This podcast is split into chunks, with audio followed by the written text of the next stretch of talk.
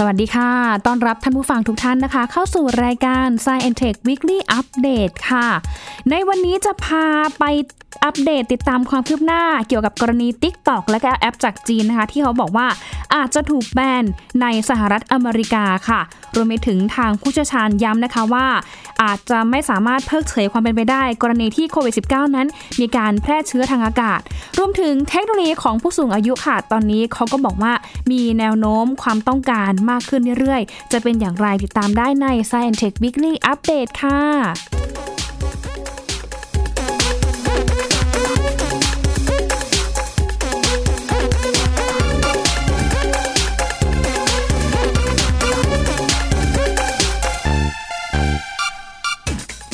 ได้ว่าเป็น พลตฟอร์มที่กำลังเติบโตมาอย่างต่อเนื่องค่ะ โดยเฉพาะในช่วงที่มีการระบาดของโควิดที่ผ่านมา ทุกคนอยู่บ้านหยุดเชื้อเพื่อชาติกัน แล้วก็หันมาใช้แพลตฟอร์มออนไลน์ เล่นโซเชียลมีเดียค่ะ จนมีแพลตฟอร์มหนึ่งเนี่ยเติบโตกันมาแบบก้าวกระโดด แล้วก็ได้รับความนิยมอย่างรวดเร็ว นั่นก็คือ TikTok อ่าณที่นี้นะคะหลายท่านก็อาจจะคุ้นเคยกันดีค่ะ หรือว่าบางท่านเนี่ยถึงขั้นเป็นอินฟลูเอนเซอร์TikTok ไปแล้วก็มีนะคะ แจ้งเกิดมาหลายคนก็มีมาแล้วนะคะสำหรับ Active t o k ค่ะก็บอกว่าเติบโตเร็วมากค่ะ จนตอนนี้นะคะมียอดผู้ลงทะเบียนเข้าไปสมัครล็อกอินใช้งานอยู่ที่ประมาณ 1,000 ล้านบัญชีด้วยนะคะ แล้วเขาก็บอกว่าเติบโตเนี่ยนะคะเป็นร้อยเปอร์เซ็นต์เลย ในช่วงที่มีการระบาดของโควิดที่ผ่านมารวมไปถึงตั้งแต่ปลายปีที่ผ่านมาเรื่อยมาจนถึงกลางปีนี้ ก็ยังพบว่ามียอดการใช้เนี่ยเพิ่มสูงขึ้น เนื่องจากว่ามีการใช้งานที่อาจจะเข้าถึงง่าย ดูแล้วสนุกสนานให้ความเพลิดเพลินเฮฮาแล้วก็ที่สำคัญนะคะ บอกว่าทำให้หลายๆ คนตอนนี้คือกลายเป็นเน็ตไอดอลมีคนติดตามเยอะจาก Tik t o อกเอาง่ายๆก็คือตำนานส้มยุดนะคะ หรือนะคะหลายๆ คนก็ดังจากการ cover เนี่ยแหละค่ะบุคคลดังหรือว่า cover โคดคำพูดของใครหลาย ๆ คนนะคะ จนตอนนี้ก็มีงานอื่นๆเข้ามาเป็นแบบงานรีวิวสินค้านู่นนี่นั่น คือเรียกได้ว่า ได้รับอานิสงส์จากความดังใน Tik t o อกเนี่ยค่ะก็ทำให้มีสปอนเซอร์เข้ามาด้วยนะคะโอ้โหเดี๋ยวโอกาสหน้าถ้ามีเวลานะคะ เดี๋ยวจะเล่าให้ฟังว่าเล่น Tik t o อกยังไงให้ได้เงิน เพราะว่าเดี๋ยวโทรไปถามเจ้าหน้าที่จาก Tik t o อกเลยนะคะบอกว่ามันมีวิธีการใช้ประโยชน์ หรือว่าการเล่นกับแพลตฟอร์มโซเชียลมีเดียที่ทำให้เราเนี่ยนะคะ สามารถสร้างรายได้จากตรงนั้นได้อีกด้วยนะคะ แต่ว่าทีนี้ มันกำลังเติบโตได้ดีค่ะ แต่ปรากฏว่ามันก็มีข่าวอีกกระแสหนึ่งเหมือนกันว่าอเมริกาตอนนี้กำลังที่จะพิจารณา สั่งห้ามใช้แอปพลิเคชัน สื่อสังคมออนไลน์จากจีน รวมทั้ง TikTok ด้วยนะคะ อันนี้มันเป็นกระแสข่าวที่เขารายงานมาจากทาง CNN ตามคำกล่าวของคุณไมค์พอมเพโอรัฐมนตรีว่าการกระทรวงการต่างประเทศอเมริกาที่ให้สัมภาษณ์กับทาง Fox News ไปเมื่อช่วงวันจันทร์ที่ผ่านมาด้วยค่ะ เรื่องนี้นะคะคุณไมค์เนี่ยถูกถามว่า คุณจะแนะนำให้ดาวน์โหลด TikTok ไหมนะคะ ซึ่งเขาก็ตอบว่าถ้าคุณอยากให้ข้อมูลส่วนตัวของคุณเนี่ย ตกอยู่ในมือของพรรคคอมมิวนิสต์จีนก็เชิญเลยอ่าอันนี้โอ้พอพูดประโยคนี้ไปนะคะ ก็ทำให้นะคะ หลายคนหันมาฟึบเลยนะ เอ๊ะ หมายความว่าอย่างไรนะคะ ที่คุณไมค์พาเมโอพูดออกมาแบบนี้นะคะ นอกจากนี้ค่ะ หลายคนเนี่ยก็ยังมองว่าทางรัฐบาลสหรัฐเนี่ยถือว่าเรื่องนี้นะคะเป็นเรื่องที่ค่อนข้างจริงจังมากนะคะจำเป็นต้องให้ จำเป็นแหละต้องให้มีการทำให้ถูกต้องค่ะ แต่ว่ายังไม่เปิดเผยรายละเอียดที่ทางผู้นำทรัมป์นะคะจะออกมาถแถลงอีกด้วยค่ะ แต่ว่าเรื่องนี้อย่างไรก็ตามหลังจากที่ได้ฟังคำสัมภาษณ์ของคุณไมค์พอมเปโอนะคะก็สร้างความกังวลใจอย่างมากสำหรับ TikTok ค่ะ โดยทางโฆษณาของ TikTok นะคะมีการถแถลงตอบโต้คำกล่าวของคุณไมค์พอมเปโอรัฐมนตรีต่างประเทศของสหรัฐค่ะ โดยระบุว่า TikTok มี CEO เป็นคนอเมริกัน มีพนักงานหลายร้อยคน และผู้บริหารระดับสูง ที่อยู่ภายใต้นโยบายด้านความมั่นคง และความปลอดภัยของสหรัฐ รวมถึงกล่าวด้วยนะคะว่า ภารกิจสำคัญของเราก็คือ การสนับสนุนให้สมาชิกสามารถใช้แอปได้อย่างปลอดภัย และเราไม่เคยให้ข้อมูลใด ๆ ของผู้ใช้ แก่ทางรัฐบาลจีน และจะไม่ทำเช่นนั้น หากทางรัฐบาลจีนขอร้องมาเช่นกันอ่าอันนี้ก็เป็นคำกล่าวของทาง Tik t o อกนะคะที่มีการถแถลงเพื่อสร้างความมั่นใจให้กับผู้บริโภคที่โหลดใช้แอป Tik t o อกอยู่ในขณะนี้ด้วยนะคะ ซึ่งเขาบอกว่าตัวแอป Tik t o อกค่ะ เป็นของบริษัทสตาร์ทอัพนะคะที่ชื่อว่า ByteDance ในกรุงปักกิ่งกำลังถูกวิจารณ์ โดยนักการเมืองอเมริกันหลายคนนะคะว่า มีความสัมพันธ์ใกล้ชิดกับทางหน่วยงานข่าวกรองและรัฐบาลจีน และเป็นภัยคุกคามด้านความมั่นคงต่อสหรัฐ โดยก่อนหน้านี้ค่ะทาง TikTok ก็ยืนยันนะคะว่า ข้อมูลผู้ใช้ทั้งหมดนั้นถูกเก็บไว้ในศูนย์ข้อมูลนอกประเทศจีน และก็ไม่ถูกผูกพันทางกฎหมายกับทางรัฐบาลจีน โดยข้อมูลของผู้ใช้อเมริกันนะคะก็ถูกเก็บไว้ในอเมริกา แล้วก็มีศูนย์เก็บข้อมูลสำรองที่สิงคโปร์ด้วย สำหรับ TikTok ค่ะเขาบอกว่ามีความนิยมรวดเร็วในสหรัฐอเมริกา และประเทศตะวันตกอื่น ๆ นะคะ โดยเฉพาะในปีนี้มีการดาวน์โหลดไปแล้วมากกว่า 315 ล้านครั้งในช่วง 3 เดือนแรกของปี คืออันนี้เป็นฝั่งซีกโลกตะวันตกนะคะ แต่ว่าตะวันออกเนี่ยคนเล่นเยอะมากจริง ๆ นะคะ โดยเฉพาะแบบจีนนะเขาก็เป็นแอปแบบที่เป็นเกิดขึ้นจากจีนนะคะ ซึ่งเขาบอกว่าช่วง 3 เดือนแรกของปีเนี่ยเป็นการดาวน์โหลดมากที่สุด เป็นสถิติใหม่นะคะ คือเป็นแบบโหลดมากมากไม่เคยเท่า ไม่เคยเห็นใครแบบโหลดได้มาขนาดนี้นะคะ คือเป็นสถิติใหม่ที่น่าสนใจค่ะ ตามที่มีการเปิดเผยของทางบริษัท วิเคราะห์ข้อมูล Sensor Tower ด้วยนะคะ ซึ่งเมื่อสัปดาห์ที่ผ่านมาค่ะ ทางรัฐบาลอินเดียเนี่ย ก็เพิ่งจะประกาศบล็อก TikTok แล้วก็แอปอื่น ๆ อีก 58 แอปของจีนนะคะ โดยทางอินเดียเนี่ยก็ให้เหตุผลว่า เป็นภัยคุกคามต่ออธิปไตย และบูรณภาพ เหนือดินแดนของอินเดีย เนื่องจากก่อนหน้านี้ค่ะ มันมีเหตุกันนะคะคือมันมีการปะทะกันแหละนะคะระหว่างทหารอินเดียกับทหารจีนที่บริเวณพรมแดนกันค่ะ เป็นเหตุทำให้ทหารอินเดียเนี่ยเสียชีวิตนะคะประมาณ 20 นาย แต่ว่าในตอนนี้ก็ยังไม่มีข้อมูลว่าทางฝั่งจีนเนี่ยมีทหารเสียชีวิตด้วยหรือไม่ มันก็เลยกลายเป็นที่มาของการแบนแอปหลาย ๆ แอปที่มาจากจีนด้วยนะคะ ซึ่งเขาบอกว่า บริษัทโซเชียลมีเดียยักษ์ใหญ่ของจีนรายนี้ค่ะ ถือว่าเติบโตขึ้นอย่างรวดเร็วมากในช่วง 3 ปีที่ผ่านมานะคะ มีผู้ดาวน์โหลดแอปนะคะ ประมาณ 1,000 ล้านครั้ง เกือบเกือบ2,000 ล้านครั้งค่ะ ตอนนี้ TikTok กำลังเผชิญกับกระแสต่างๆ จากทั่วโลกนะคะ ไม่เพียงแต่สหรัฐอเมริกาเท่านั้นค่ะ เพราะว่าตอนนี้หลายคนก็อ้างว่าแอป TikTok นั้น มีความเชื่อมโยงเกี่ยวกับประเทศจีนด้วย นอกจากนี้นะคะยังมีอีกหลายคนจากสหรัฐค่ะ ก็ได้ออกมาให้ความเห็นในเรื่องนี้เช่นกันค่ะ อย่างนิกกี้เฮลี่อดีตทูตประจำสหประชาชาติของอเมริกาเนี่ยก็ทวีตข้อความนะคะว่า เป็นเรื่องดีที่เห็นอินเดียห้ามใช้แอป ยอดนิยม 59 แอป ของบริษัทจีนค่ะ ขณะที่เจมส์ซัลลิแวนหัวหน้าฝ่าย วิจัยเซเบอร์ของรูซีนะคะ เป็นสถาบันด้านความมั่นคงของอังกฤษเนี่ยก็บอกว่า เรื่องนี้อาจจะเกี่ยวพันกับหัวเว่ยโดยระบุว่าหัวเว่ยเนี่ยเป็นกรณีทดสอบ ก็นี่น่าจะเป็นจุดเริ่มต้นของแนวโน้มทางฝั่งตะวันตกที่ใช้วิธีคว่ำบาตรเพื่อบีบหรือว่าทำลาย บริษัทเทคโนโลยีขนาดใหญ่ของจีนด้วยค่ะ ซึ่งข้อความดังกล่าวทำให้ TikTok เนี่ยออกมาอธิบายถึงความพยายาม ในการรักษาระยะห่างกับจีนนะคะ แล้วก็ประกาศเมื่อวันจันทร์วันจันทร์ที่ 6 กุมภาพันธ์ขออภัยค่ะ ประกาศเมื่อวันจันทร์ที่ 6 กรกฎาคมที่ผ่านมาว่า จะออกจากฮ่องกงภายในไม่กี่วันค่ะ หลังจากที่มีการใช้กฎหมายความมั่นคงแห่งชาติฉบับใหม่ ซึ่งการประกาศนี้ก็เกิดขึ้นจากการที่ทวิตเตอร์ Facebook แล้วก็ WhatsApp ระบุว่าจะไม่ส่งมอบข้อมูลให้แก่ทางรัฐบาลฮ่องกง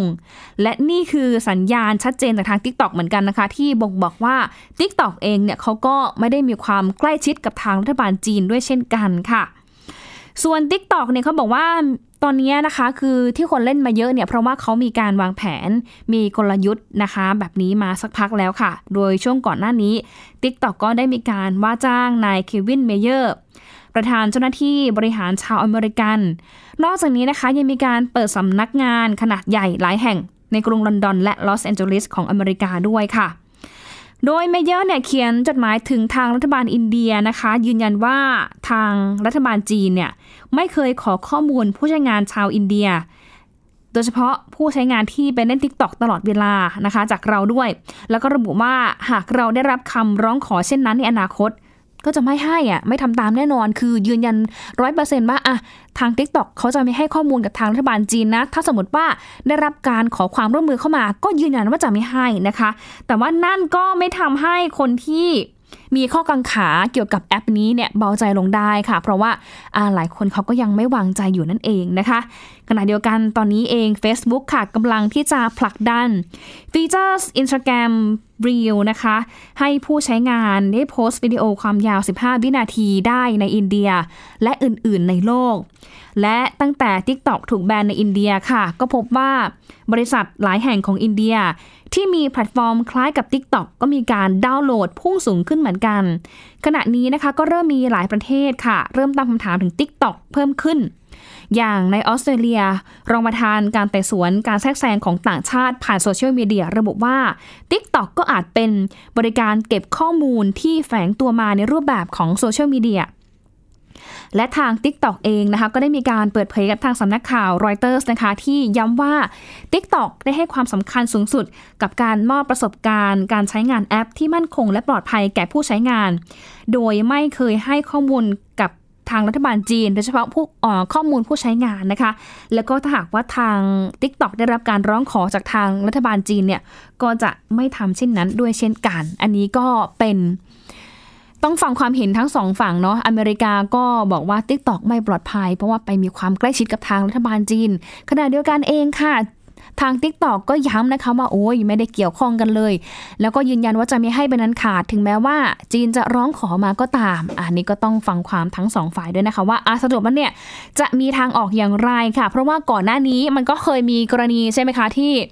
อเมริกาเองเนี่ยเขาก็แบนมือถือของจีนนะคะ ยักษ์ใหญ่เลยหัวเว่ยมันก็เลยส่งผลให้ลูกค้าหัวเว่ยนะคะ เป็นคู่ค้ากันแหละนะคะ ทั้งหัวเว่ยเป็นลูกค้าเขาเขาก็เป็นลูกค้าหัวเว่ยนะคะ ไม่ว่าจะเป็น Google ที่ผลิต Android ให้หัวเว่ยนะคะควอนคอมนะคะหลายอย่างนะคะ ได้รับผลกระทบนะคะ แล้วก็ตอนนี้เองก็ยังไม่มีท่าทีว่ามันจะคลี่คลายหรือว่าหาทางออกได้ว่าสรุปแล้วเนี่ยจะแบนหัวเว่ยร้อยเปอร์เซ็นจริงหรือเปล่า จะแบนแบบนี้หรือว่าเรื่องเนี่ยมันจะคาราคาซังแบบนี้ไปได้นานอีกแค่ไหน อันนี้ก็คงต้องติดตามกันต่อไปด้วยนะคะ ช่วงนี้พักกันสักครู่ค่ะ ช่วงหน้ากลับมาติดตามเรื่องเรื่องของโควิด -19 กันหน่อยค่ะ ที่เขาบอกว่ากำลังศึกษาอยู่ว่าตอนนี้โควิด -19 มีการแพร่เชื้อทางอากาศด้วยหรือไม่ค่ะ สักครู่เดียวกับ Science Tech Weekly Update ค่ะ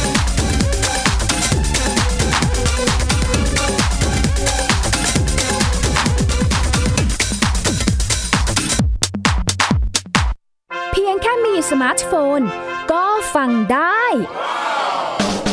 ไทย PBS ดิจิทัล Radio สถานีวิทยุดิจิทัลจากไทย PBS เพิ่มช่องทางง่ายๆ ให้คุณได้ฟังรายการดีๆ ทั้งสดและย้อนหลัง ผ่านแอปพลิเคชันไทย PBS Radio หรือ World Wide Web dot Thai PBS Radio com Thai PBS Digital Radio infotainment for all มากกว่าด้วยเวลาข่าวที่มากขึ้น จะพัดพาเอาฝุ่นออกไปได้ครับ มากกว่าให้คุณทันในทุกสถานการณ์ ตามที่กฎหมายดังกล่าวกำหนดเอาไว้ มากกว่ากับเนื้อหาเที่ยงตรงรอบด้านนำมาใช้ในคดีเมาแล้วขับ มากกว่าในทุกทางออกของสังคม ป้องกันไม่ให้ปัญหาเกิดขึ้น มากกว่ากับ ข่าวรอบวันในทุกมิติ เครนก่อสร้างเกิดอุบัติเหตุขึ้น มากกว่าด้วยการวิเคราะห์ที่ตรงจุด ความพยายามของภาครัฐที่จะแก้ปัญหา และมากกว่ากับทีมข่าวมืออาชีพ ข่าวไทย PBS ให้คุณได้มากกว่าคุณอย่ามาถามอะไรที่ search เจอใน Google เออถามกูรูในสิ่งที่ Google ไม่มี TCAS keyword สำคัญเลย TCAS คือระบบการคัดเลือกค่ะ ดังนั้นถ้าเราบ่นกันเรื่องของการสอบที่ซ้ำซ้อน มันไม่ได้เกี่ยวโดยตรงกับ TCAS อ๋อ เราไปโทษ TCAS เขาไม่ได้ไม่ได้เขาไม่ใช่ข้อสอบ ถูกต้อง TCAS คือระบบการคัดเลือก อยากให้ฟังจะได้รู้จากกูรูด้านการศึกษา โดยนัทยาเพชรวัฒนา และวรเกียดนิ่มมาก ในรายการทีคุณทีแคส ทุกวันเสาร์ 16 นาฬิกา ทางไทย PBS d i g i ดิจิ Radio ฟังสดหรือย้อนหลังทางแอปพลิเคชันไทย PBS Radio และ w w w t h a i PBS Radio com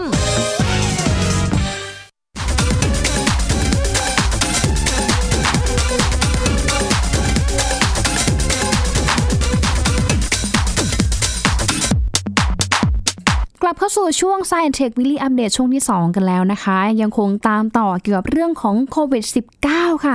อ่าอย่าเพิ่งเบื่อกันนะคะ เพราะว่าตอนนี้นะคะกำลังศึกษาข้อมูลใหม่ค่ะว่า มันมีความเป็นไปได้มากน้อยแค่ไหนที่โควิด -19 แพร่เชื้อทางอากาศได้นะคะ ตอนนี้ทางคณะผู้เชี่ยวชาญ องค์การอนามัยโลกเปิดเผยค่ะว่า งานวิจัยประเด็นโรคติดเชื้อไวรัสโคโรนาสายพันธุ์ใหม่ หรือว่าโควิด -19 เนี่ยสามารถแพร่กระจายผ่านทางอากาศได้หรือไม่นั้น ยังไม่มีข้อสรุปที่ชัดเจนนะคะ แต่ว่าถึงกระนั้นค่ะ เราก็ไม่อาจเพิกเฉยต่อความเป็นไปได้ด้วยนะคะศาสตราจารย์เบเนเดตตาอัลเกเรนซีนะคะทาง จ้าหน้าที่ระดับสูงฝ่ายเทคนิคด้านการป้องกัน และควบคุมการติดเชื้อขององค์การถแถลงข่าวในกรุงเจนีวาค่ะว่า บรรดาการศึกษาสาขาต่างๆ ซึ่งเป็นงานวิจัยเกี่ยวข้องกับการแพร่เชื้อทางละอองลอยนะคะ หรือว่าแอโรโซลหรือว่าทางอากาศแอร์บรอนเนี่ยนะคะกำลังเพิ่มขึ้นอย่างมาก แล้วก็มีหลักฐานบางอย่างปรากฏขึ้น แม้ว่าจะยังไม่มีข้อสรุปที่ชัดเจนก็ตามค่ะเอาเลกแรนเนี่ยย้ำนะคะว่า ดังนั้นค่ะเราไม่สามารถที่จะตัดความเป็นไปได้เลยนะคะ ที่โรคโควิด -19 อาจจะระบาดผ่านทางอากาศในสถานที่สาธารณะ โดยเฉพาะอย่างยิ่งในสภาพแวดล้อมที่เฉพาะเจาะจงมาก ๆ ค่ะ เช่น จุดที่มีผู้คนแออัด พื้นที่ที่เป็นลักษณะปิด และมีการระบายอากาศได้ไม่ดีนะคะอดูแกรนซี่เนี่ยบอกว่าเรามาทราบหลักฐานที่ว่าโควิด -19 เนี่ยสามารถแพร่ผ่านทางอากาศได้หรือไม่นั้นกำลังปรากฏเพิ่มมากขึ้นค่ะ ซึ่งก็เหมือนกับการศึกษาเกี่ยวกับเชื้อไวรัส และการระบาดใหญ่ของโรคโควิด -19 ของสาขาอื่นๆ เราจึงต้องเปิดรับหลักฐานเหล่านี้ และทำความเข้าใจความหมายโดยในนะคะ ซึ่งเกี่ยวพันกับวิธีการติดต่อของโรค รวมถึงมาตรการป้องกันไว้ก่อนนะคะ พร้อมกับบอกว่าอย่างไรก็ตามค่ะ เราจำเป็นต้องดำเนินงานเพื่อเก็บรวบรวมหลักฐาน และตีความต่อไป ขณะที่ดรมาเรียฟานเคิร์กฮอฟนะคะ เป็นเจ้าหน้าที่ระดับสูงของฝ่ายเทคนิคของโครงการภาวะฉุกเฉิน ด้านสาธารณสุข องค์การเนี่ยบอกว่าตอนนี้ค่ะ มีองค์กรได้ทำงาน ในประเด็นดังกล่าวเนี่ยมาเป็นเวลาหลายสัปดาห์แล้ว อีกทั้งได้ร่วมมือกับทางนักระบาดวิทยา แพทย์วิศวกร นักคณิตศาสตร์นะคะ ที่มีความชำนาญด้านการสร้างตัวแบบเชิงคณิตศาสตร์จำนวนมากค่ะ เพื่อที่จะ พยายามรวบรวมข้อมูลที่มีเพิ่มมากขึ้น เกี่ยวกับการแพร่กระจายของโรคโควิด -19 ด้วยเช่นกันนะคะ ตอนนี้เขาบอกว่ากำลังจัดทำข้อสรุปทางวิทยาศาสตร์ เพื่อเตรียมเผยแพร่ความคืบหน้าในอีกไม่ช้า จะถือว่าเป็นการอธิบายคร่าวๆค่ะ เกี่ยวกับองค์ความรู้ทุกอย่างที่มีในเรื่องนี้นะคะ อันนี้ก็เป็นคำพูดในเบื้องต้นของดรมาเรียค่ะ ซึ่งเป็น ฝ่ายเทคนิคของโครงการภาวะฉุกเฉินด้านสาธารณสุขขององค์การด้วยนะคะ ทีนี้เขาบอกว่าเมื่อช่วงไม่นานที่ผ่านมาค่ะมันมีเรื่องที่น่าสนใจอีกเรื่องหนึ่งก็คือ กลุ่มนักวิทยาศาสตร์ประมาณ 29ขออภัยค่ะ 239 คนนะคะ ได้เขียนจดหมายเปิดผนึกที่ระบุว่าโควิด -19 อาจแพร่ผ่านทางอากาศได้ พร้อมกับมีการกระตุ้นเตือน ประชาคมระหว่างประเทศค่ะ ให้บังคับใช้มาตรการควบคุม เพื่อป้องกันการแพร่กระจายทางอากาศนะคะ ก็อย่างที่บอกไปคือ เราก็ไม่รู้ว่าสรุปแล้วเนี่ยมันมีข้อเท็จจริงที่มันเป็นไปได้มากน้อยแค่ไหนนะคะ ที่โควิด -19 เนี่ยมันจะมีการแพร่กระจายทางอากาศ แต่ว่าที่แน่ๆก็คือ อย่างที่คุณหมอทวีสินบอกเลยค่ะว่าอย่ากาดตกนะ ไปในที่ที่มีคนแออัดคนเยอะๆนะคะ หรือว่าสถานที่ที่มีอากาศปิดอากาศไม่ถ่ายเท อย่าลืมสวมแมสทุกครั้งด้วยทุกครั้งที่อยู่ร่วมกันเลยนะคะ จะไอจะจามยังไงก็ให้ไอจามใส่แขนเสื้อนะคะ แล้วก็ล้างมือบ่อยๆ ค่ะ พยายามอย่าใช้มือไปจับหน้านะคะ คือถึงแม้ว่าเราเองเนี่ยนะคะจะไม่มีผู้ติดเชื้อในประเทศเนี่ยติดต่อกันนานถึง 40 กว่าวันแล้วนะคะ แต่ว่าเราก็อย่าเพิ่งวางใจนะ เพราะว่ามันก็ยังคงมีความเสี่ยงอยู่ คือถึงแม้ว่าสถานการณ์ภายในประเทศของเราเนี่ยนะคะมัน คลี่คลายลงมันดีขึ้นนะคะ แต่ว่าอย่าลืมดูรอบนอกค่ะ ตอนนี้เมืองนอกหลาย ๆ ประเทศนะคะ โดยเฉพาะทางฝั่งตะวันตก คุมไม่ได้เลยค่ะ ตัวเลขผู้ติดเชื้อรายใหม่เนี่ยยังคงสูงขึ้นอยู่ทุกวันอย่างต่อเนื่องนะคะ แล้วก็ตอนนี้ทั่วโลกมีผู้ติดเชื้อเนี่ยมากกว่า 11 12 ล้านคนแล้วนะคะ ก็ยังคงประมาทไม่ได้ โอเคแหละจำนวนนี้อาจจะมีหายกันไปบ้างเกือบครึ่งหนึ่งนะคะ แต่ว่าอย่างไรก็ตามเราก็ยังไม่รู้ว่า คนที่ยัง ไม่ได้รับการยืนยันหรือว่ายังไม่แสดงอาการเนี่ยเขาจะปลอดภัยดีหรือเปล่า เขาจะมีเชื้อหรือเปล่า อันนี้ยังวางใจไม่ได้ค่ะ อย่าประมาทกาดอย่าตกกับโควิด -19 นะคะจากเรื่องของโควิด -19 ค่ะ ไปดูเรื่องของนวัตกรรมเทคโนโลยีที่ใช้ในการดูแลผู้สูงอายุกันหน่อยนะคะ ซึ่งตอนนี้เขาบอกว่าอัตราเติบโตของผู้สูงอายุใน หลาย ๆ ประเทศค่ะ มีแนวโน้มเพิ่มสูงขึ้นอย่างต่อเนื่องในความเปลี่ยนแปลงนี้เกิดขึ้นจากหลายปัจจัยประกอบกันนะคะ ไม่ว่าจะเป็นการแพทย์ที่มีความทันสมัยมากขึ้น และอัตราการเกิดใหม่ของประชากรค่ะ ที่มีน้อยลง ส่งผลให้การเปลี่ยนแปลงทางโครงสร้างของทางสังคมนะคะทำให้มีจำนวนผู้สูงอายุเพิ่มมากขึ้นค่ะซึ่งความสำคัญในการดูแลผู้สูงอายุนั้นนะคะ เขาก็ต้องมีการพัฒนา อุปกรณ์ใหม่ๆ เพื่อใช้ในการดูแล แล้วก็ตอบโจทย์อย่างทั่วถึงค่ะ อย่างเช่น การนำเทคโนโลยีมาประยุกต์ใช้ เป็นอีกทางเลือกหนึ่งนะคะ ที่จะช่วยให้การดูแลผู้สูงอายุนั้น ง่ายปลอดภัย และก็มีประสิทธิภาพมากยิ่งขึ้นค่ะ ยกตัวอย่างกันหน่อยนะคะว่าเทคโนโลยีอะไรบ้างที่ใช้ในการดูแลผู้สูงอายุค่ะ แรก ๆ เลยก็คือ การระบุตำแหน่งด้วย GPS ค่ะ หลายคนนะคะอาจจะพบว่าอาการหลงลืมของผู้สูงอายุเนี่ยเป็นสิ่งหนึ่งที่หลีกเลี่ยงไม่ได้ ไม่ว่าจะเป็นอาการที่เกิดจากโรคหรือว่าปัญหาจากการหลงลืมที่เกิดขึ้นตามใหม่ก็ตามค่ะ ซึ่งเขาบอกว่าอุปกรณ์ติดตามตัวเนี่ยสามารถที่จะระบุตำแหน่ง GPS ด้วยนะคะว่า ท่านผู้สูงอายุนะคะ คุณตาคุณยายของเราเนี่ยอยู่ที่ไหนนะคะ ไม่ว่าจะอยู่ที่ไหนเนี่ยก็ทำให้เรานะคะหรือว่าลูกหลานเนี่ยนะคะ สามารถที่จะติดตามหรือทำให้ผู้สูงอายุท่านนั้นค่ะจำเส้นทางที่ตัวเองเดินมาได้ว่ามาจากไหนต้องกลับยังไงด้วยนะคะ แล้วก็ที่สามารถแล้วก็ที่สำคัญเลยค่ะ คือสามารถกลับบ้านได้อย่างปลอดภัย หรือช่วยให้ ผู้ดูแลเนี่ยสามารถติดตามค้นหาได้อย่างรวดเร็ว ในกรณีที่เกิดการพลัดหลงกันนั่นเองค่ะ นอกเหนือจากเรื่องของตำแหน่ง GPS แล้วนะคะมาดูการแจ้งเตือนเมื่อมีเหตุการณ์ฉุกเฉินค่ะ อย่างเหตุการณ์ไม่คาดฝันเกิดขึ้นกับทางผู้สูงอายุตลอดเวลาได้นะคะ ซึ่งไม่ว่าจะเป็นอุบัติเหตุเล็กน้อย หรือว่าการต้องการความช่วยเหลือแบบเร่งด่วน เมื่อเกิดอาการผิดปกติ สิ่งเหล่านี้สามารถป้องกันได้ หากผู้สูงอายุสามารถส่งสัญญาณขอความช่วยเหลือ อุปกรณ์การแจ้งเตือนเมื่อเกิดเหตุฉุกเฉินค่ะ ก็จะช่วยให้ผู้สูงอายุนั้น รู้สึกปลอดภัย แล้วก็มีความมั่นใจนะคะว่า ตัวเองเนี่ยสามารถ ดูแลตัวเองได้นะคะ ไม่ว่าจะอยู่ไหนก็ตามหรือว่าอยู่นอกบ้านนะคะด้วยอุปกรณ์เหล่านี้ค่ะก็จะส่งสัญญาณไปแจ้งเตือนให้ผู้ที่มีส่วนเกี่ยวข้องเนี่ยเข้ามาช่วยเหลือทันทีนะคะ ก็เป็นอีกอุปกรณ์หนึ่งนะคะที่ช่วยในการดูแลผู้สูงอายุถ้าสมมติว่าท่านเกิดหกล้มนะคะ หรือว่าเกิดอาการต้องการความช่วยเหลืออะไรขึ้นมาเนี่ยก็สามารถที่จะ รับแจ้งนะคะ แล้วก็ทำให้เราเนี่ยเข้าไปช่วยเหลือได้เร็วมากยิ่งขึ้นเองค่ะ ส่วนอีกระบบหนึ่งค่ะ ก็บอกเป็นระบบผู้ช่วยส่วนตัวดูแลผู้สูงอายุอ่าเป็นเสมือนเลขาผู้สูงอายุเลยนะคะ เพราะว่าตอนนี้ค่ะมีการนำ AI จะทำให้เกิดระบบผู้ช่วยที่ดูส่วนตัวมาก ๆ ค่ะ มาอำนวยความสะดวกแก่ผู้สูงอายุนะคะทำให้ทางผู้สูงอายุ สามารถที่จะดำเนินชีวิตได้ด้วยตัวเองค่ะ โดยไม่จำเป็นต้องมีผู้ดูแลต้องอยู่ใกล้ชิดตลอดเวลา ซึ่งอาจเป็นสิ่งที่เกินความจำเป็นสำหรับผู้สูงอายุนะคะ ที่สามารถดูแลตัวเองได้ เขาบอกว่าระบบผู้ช่วยค่ะ ก็สามารถนำมาใช้ในหลายรูปแบบนะคะไม่ว่าจะเป็นเรื่องของการติดตั้งระบบเซ็นเซอร์ เปิดไฟอัตโนมัติในเวลากลางคืน เพื่อป้องกันการหกล้ม การจัดการและการแจ้งเตือนเมื่อถึงเวลาทานยาค่ะทำให้ไม่ทานยาผิดเวลาหรือว่าเกินปริมาณที่ต้องการนะคะ นอกจากจะเป็นการช่วยดูแลด้านสุขภาพแล้วค่ะ เขาบอกว่ายังเป็นการเลือกใช้เทคโนโลยีแบบ Internet of Things นะคะมาช่วยดูแลผู้สูงอายุทำให้ท่านได้คลายเหงาอีกทางหนึ่งค่ะ เนื่องจากว่าการสั่งงานเครื่องใช้ภายในบ้าน หรือว่าอุปกรณ์สร้างความบันเทิงต่างๆ ด้วยเสียงเนี่ยเป็นการช่วยให้ผู้สูงอายุ รู้สึกเหมือนมีคนอยู่ใกล้ชิดค่ะ จึงเป็นการช่วยดูแลสุขภาพจิตของทางผู้สูงอายุด้วยนั่นเองนะคะ อีกเรื่องหนึ่งค่ะสุดท้ายเลยก็คือการตรวจวินิจฉัยโรคทางไกลหรือว่า telemedicine ค่ะ เป็นอีกรูปแบบหนึ่งของการติดต่อสื่อสารระหว่างบุคลากรทางการแพทย์ กับคนไข้ วิธีการเหล่านี้จะช่วยในการตรวจรักษา วินิจฉัยโรคเกิดขึ้นจากทางไกลค่ะด้วยผ่านอุปกรณ์การสื่อสารต่างๆ เช่นคอมพิวเตอร์ โทรศัพท์สมาร์ทโฟนนะคะ เพื่ออำนวยความสะดวกในการติดต่อ แล้วก็ตอบโต้ระหว่างผู้ป่วยแล้วก็ผู้บริการทางการแพทย์นะคะ โดยมีการนำเทคโนโลยีนี้ค่ะ มาประยุกต์ใช้กับผู้สูงอายุ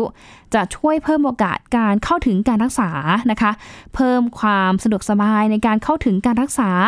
แล้วก็ลดค่าใช้จ่ายค่ะรวมถึงยังช่วยประหยัดเวลาในการเดินทางมาหาคุณหมอด้วย บางทีท่านผู้สูงอายุอาจจะมีอาการแบบนี้นะคะอาจมีโรคประจำตัว เป็นคนไข้พิเศษของคุณหมอให้คนไข้ประจำของคุณหมอนะคะแต่ว่าอาจจะมีอาการแบบนี้ขึ้นมา อย่างเช่นความดันอาจจะมีอาการอยู่ดีๆก็ปวดศีรษะแบบนี้ขึ้นมา ปวดเบ้าตาแบบนี้ขึ้นมา แต่ว่าอะยังไม่มั่นใจว่ามันปวดมากหรือน้อย เราก็สามารถที่จะโทรศัพท์หรือว่า ทำวิดีโอคอลเนี่ยหาคุณหมอได้ ให้คุณหมอเนี่ยช่วยประเมินในเบื้องต้นได้ พูดคุยกันในเบื้องต้นได้นะคะ ก็จะเป็นอีกอหนึ่งทางเลือกที่ทำให้ทางผู้สูงอายุเองนะคะไม่จำเป็นต้องเดินทางไปไกลหรือว่าบางครั้งเนี่ยถ้าเจ็บป่วยไม่ได้หนักอะไรมาก ก็สามารถที่จะพูดคุยกับคุณหมอได้ ทุกที่ทุกเวลาตลอดเวลาเลยละค่ะ และนี่ก็เป็นเรื่องราวดีๆนะคะที่มาแชร์แล้วก็มาฝากกันนะคะ เกี่ยวกับเรื่องราวในแวดวง วิทยาศาสตร์เทคโนโลยี และก็นวัตกรรมค่ะกับ Science Tech Weekly Update นะคะ ช่วงนี้หมดเวลาแล้วค่ะ ยิงลาไปก่อนนะคะ สวัสดีค่ะ